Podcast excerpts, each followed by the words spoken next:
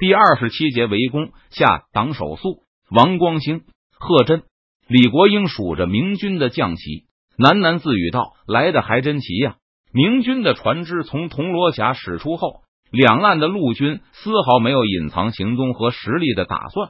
长江北岸的明军大模大样的一直推进到嘉陵江边，王光兴就在朝天门的对面竖起他的大旗，像是对李国英示威一般。党守素则越过王光兴的营地，继续向嘉陵江的上游进发，大张旗鼓的去包抄重庆的侧后。而在长江的另外一岸，打着贺真旗号的明军越过重庆正面，和大批船只一直向西走去。看起来大有在重庆西面择地渡江的打算。随后开出的是刘体纯和袁宗帝的部队，前者去呼应贺真，而后者则追赶着党守素的脚步。直到此时，李来亨的本部还停留在铜锣峡，没有动静。见到明军源源不断的开出来后，重庆守军多有惊惶之色，而被李国英鼓舞起来的众将也重新显得忧虑起来。王光兴和其余的奎东贼好像有些不和，监视器又开始下降。王明德赶来城头向李国英请缨，末将觉得可以派一支精兵渡过嘉陵江偷袭王光兴，其他魁东贼未必会及时增援他。若是挫败他，可以振奋官兵的士气。李国英转头看着王明德：“你觉得派谁去为好？”王明德毫不犹豫的答道：“末将愿往。”王明德是李国英的心腹大将，当初高明瞻逃跑后，他能坚守重庆，也证明了他的胆色。若是遇上邓明，王明德的斗志当然会大打折扣，都被俘或是三次了，能有斗志反倒是怪事。不过遇上奎东众将这种你死我活的敌人时，王明德的勇悍之气顿时恢复了不少。不妥，李国英摇摇头：“你是城中数一数二的大将。”渡江奇袭这种事，恐怕也只有你一个人能够胜任。交给其他人，我是根本不放心的。只有你去，才有机会取胜。嗯，应该是机会很大。正如你所言，王光兴和其他的奎东贼不和。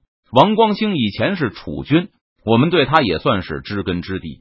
那为什么不妥？王明德听得有些糊涂。李国英明明是支持他，认为他能够取胜。我不是说了吗？你是城中属第一的大将，本地人通晓地理，你此番出击必然会是万众瞩目。若是敌人及时增援了，你不幸小错，那军心又该如何收拾？别忘了城中还有几千山西的露营披甲，他们本来就在狐疑，不是很信得过本官。若是出战不利，他们势必胆寒。可是机会还是很大的。王明德对着江对岸的明军指点了一番。他通过观察，觉出了明军的骄傲情绪。不错，自古骄兵必败，所以就让他们再骄傲一些，不要打草惊蛇，让他们谨慎起来。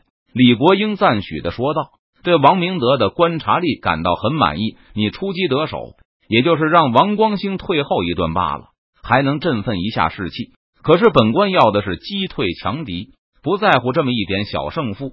我们的士气。”王明德依旧有些不甘心，必须要振奋一下了。看到明军从两翼包抄后，重庆的军心浮动的越来越厉害。明军主帅的旗帜还没有出现，但兵马已有四万之众，其中甲士大约半数，已经超过重庆的披甲兵数量。嗯，本官现在最担心的就是贼人围三缺一，这样恐怕就又有人想退兵了。李国英并没有对心腹大将隐瞒自己心中的忧虑，正如李国英猜测的那样，刘体纯和贺真在下游开始着手横渡长江的准备，而嘉陵江对面的明军也开始打造木牌竹筏，看起来也要渡江，与另外一路明军在重庆西面会师。相比上次元宗帝和邓明的虚张声势，这次明军的威胁无疑更大。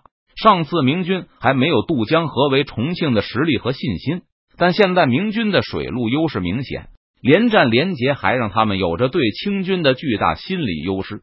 明军很清楚，现在李国英无法从后方调来援军夹击渡江的明军，他们的进度太慢了。观察了两天明军的动静后，李国英确信对方是想迫使自己突围，果然是想吓退我军。在重庆城内，要求确保退路的呼声也高涨起来。所有人都知道，赵良栋、王进宝、张勇三人的边军已经返回他们的驻地。虽然重庆储备的粮食不少，但坐吃山空。只要没有援兵，那粮食再多也是被明军围死的下场。很多人虽然没有明说退兵，但纷纷提出应该沿着补给线建立堡垒据点，以确保重庆的粮道和嘉陵江生命线不会被明军彻底掐断。而这时，李来亨的本部也终于出动，看到又来了一万多明军、五六千以上的甲兵后，重庆的守军人人震惊。对面的明军实力至少是清军的两倍，放在四年前，或许清军还会认为可以坚守，因为他们有无数以少敌多，最后守住城池的战力。但现在大家脑子里印象最深刻的就是去年的中线惨败。见到明军的军容后，因为李国英豪言壮语而勉强提升起来的信心，一下子就烟消云散了。必须要主动出击。以恢复官兵的士气，王明德私下来见李国英，再次提出发动反击。不，本官决定让一些兵马去阻挡奎东贼渡江。李国英摇头道：“他命令人把高明瞻等嫡系将领都喊来，对他们宣布道：本官会派一千名山西露营士兵出城，让他们带足辎重，兵分两路，在江岸想要渡江的贼人对面扎营。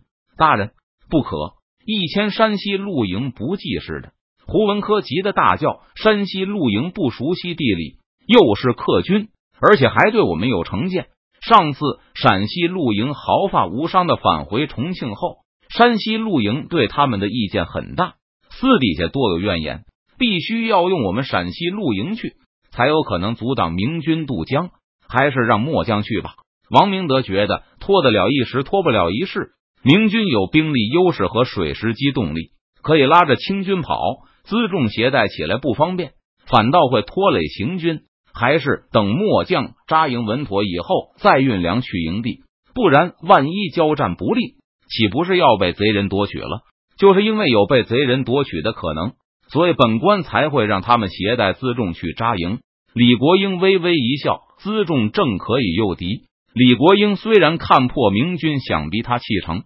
但也没有什么好办法。现在明军还没有渡江，但补给线已经是岌岌可危。只要明军不攻打重庆，坐在原地和李国英耗下去，清军的胜算就不大。而主动渡江去把两倍于己，士气高昂的明军击退的可能性更是微乎其微。手下的将领们在军事压力下会变得越来越紧张，要求退兵的呼声也会愈发高涨。而单纯压制这种声音，只会把全部的怨恨都聚集到李国英自己身上。更可怕的是，万一满汉八旗不顾一切的开始撤退，李国英可拿这帮大爷没有任何办法。李国英开诚布公的告诉嫡系心腹们，他打算用少量士兵诱惑明军渡江，彻底切断重庆的退路。不过，本官需要你们配合。